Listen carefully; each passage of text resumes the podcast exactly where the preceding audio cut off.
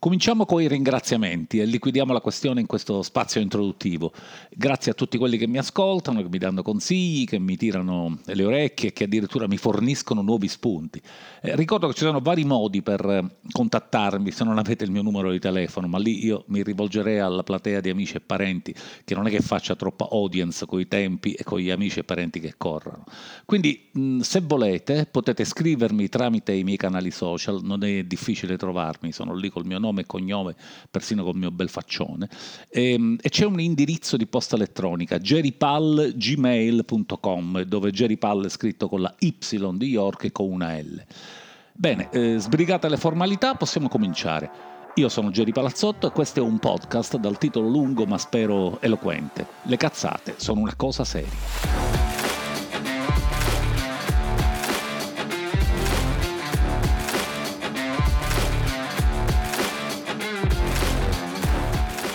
La volta scorsa avevo messo un segnalibro all'interno del nuovo elenco di comandamenti che mi ero divertito a stilare. A proposito, non finirò mai di chiedere scusa per la pantomima del, del, del riverbero, ma qui ci sono momenti in cui il gioco prende il sopravvento e in fondo è un bene che sia così. Pietra sopra. Comunque, il comandamento era il settimo: non rubare emozioni, tesaurizza le tue. Ecco cosa volevo dirvi, e per i lettori affezionati del mio blog non è un tema che viene fuori dal nulla. Una delle figure più irritanti che mi capita di incontrare è il cosiddetto ladro di emozioni. Si tratta di un pericoloso manipolatore di realtà che persegue fini strategicamente definitivi: rubarvi un momento di felicità, togliervi l'esclusivo godimento di un frutto appena colto, spegnere ogni scintilla di entusiasmo. È un sordo che parla benissimo solo di sé, è un bandito senza, senza bottino, perché ciò che porta via non ha alcun valore per lui. Il ladro di emozioni si materializza quando siete appena tornati da, da un viaggio fantastico e vi interrompe mentre siete alla prima descrizione, tirando fuori da un, da, dal suo cilindro un, un ricordo presunto col quale offusca il panorama che avete appena tentato di raccontare. Non c'è posto migliore, ambientazione più fiabesca di quelle che lui vi impone, rubandovi una scena che magari invece vi è dovuta. Sempre in tema di esempi, il ladro di emozioni è pronto a sventagliare un suo scritto nel preciso istante in cui voi avete accennato al vostro. E se cercate di spiegargli che siete contenti perché il vostro tema, il vostro resoconto aziendale, il vostro manoscritto eh, ha passato il vaglio che aspettavate con ansia, lui metterà in campo tutta la sua pervicacia per parlarvi della sorte minuscola del foglietto che regge tra le mani, fosse anche la lista della spesa.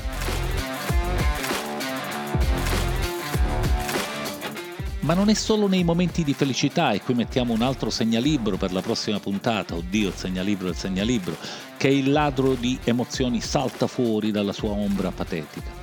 Se avete un problema, se al vostro orizzonte si avvicina una nube di depressione, ci sarà sempre lui a ricordarvi che neanche in quest'ambito potete avere un primato, non fin quando lui avrà il diritto di esistere e di soffrire più di ogni altro essere vivente e non, perché il malefico ha sempre un guaio peggiore del vostro e sa, prima di voi stessi, cosa volete, in modo improvvido, raccontargli. Lui c'è passato ed è oltre la soglia del dolore, non c'è storia che regga al suo cospetto, anzi non c'è storia proprio. È sempre avanti rispetto a voi, col suo non bottino, si nutre della sua pochezza che non arriva neanche al rango di invidia. È un ladro che in fondo depreda se stesso. Qualche mese fa fui invitata a una bella manifestazione che si svolge nella mia città, Palermo, e che si chiama Le vie dei librai. Fui invitato a parlare del libro che mi ha cambiato la vita. Il mio libro è Le lezioni americane di Italo Calvino. Ve ne parlo adesso perché tra qualche giorno, il diciannove settembre, saranno trentasette anni dalla scomparsa del grande scrittore. E perché questo libro e il carico di innovazione che in esso è contenuto riguarda il novantanove per cento delle cose di cui parliamo qui.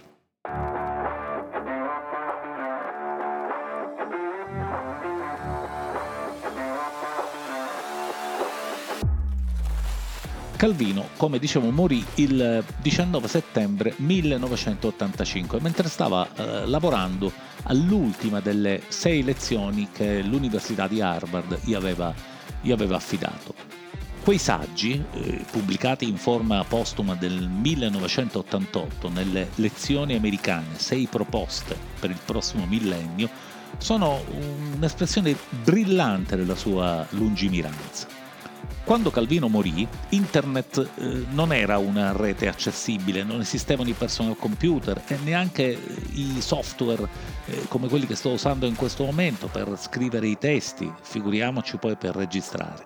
Insomma, gli ambienti di lettura e di scrittura che conosceva Calvino non hanno praticamente nessun rapporto con quelli, con quelli attuali, quelli dei quali godiamo noi oggi.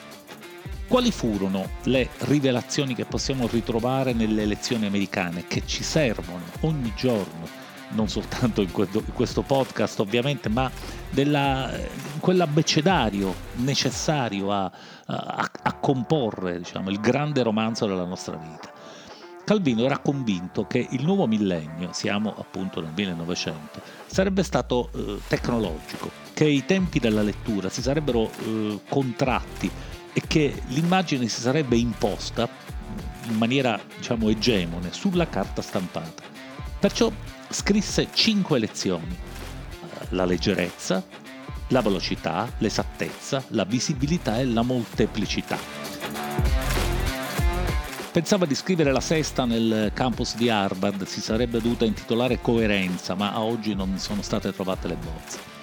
In questi testi Calvino consiglia di ripulire la scrittura dalla pesantezza, dall'inerzia e dalla opacità del mondo, eh, e questo è proprio il tema del, del capitolo sulla leggerezza. Eh, spezza una lancia a favore delle forme brevi ed esalta la digressione come strategia proprio di coincisione all'interno delle narrazioni lunghe, e siamo al capitolo della velocità. Invita a usare la scienza e le belle arti come paradigmi di simmetria e precisione del linguaggio, e siamo al capitolo dedicato all'esattezza. Tende ponti tra l'immaginario e le immagini per conferire all'aspetto visivo proprio un, uno status letterario, e siamo al capitolo della visibilità. E infine sottolinea questa epopea enciclopedica che toccherà in sorte agli scrittori del futuro, eh, consapevole del sapere acquisito e di quello eh, da cui saranno esclusi. E qui siamo alla molteplicità. Calvino colpisce nel segno perché eh, i blog, le mini-fiction, i microsaggi, eh, i romanzi frammentati, le sceneggiature delle serie, i post sui social network, le forme brevi che oggi si moltiplicano sui supporti analogici e digitali rispondono ad alcune o quasi a tutte le situazioni che lui aveva previsto. Capite la grandezza? Io mh, non posso non citare uno dei problemi che lui intuì, eh, e qua cito testualmente. Scrive Calvino: alle volte mi sembra che un'epidemia pestilenziale abbia colpito l'umanità nella facoltà che più la caratterizza, cioè l'uso della parola, una peste del linguaggio che si manifesta come perdita di forza conoscitiva e di immediatezza, come automatismo che tende a livellare l'espressione sulle formule più generiche, anonime, astratte, a diluire i significati, a smussare le punte espressive, a spegnere ogni scintilla che sprizzi dallo scontro delle parole con nuove circostanze. Capite? Questo lo scriveva Calvino quarant'anni fa, e quarant'anni fa Calvino previde il fango che sarebbe nato dalla polvere. E per oggi abbiamo finito. Grazie per avermi ascoltato e appuntamento alla prossima puntata. Avete ascoltato Le cazzate sono una cosa seria, un podcast di Gery Palazzotto.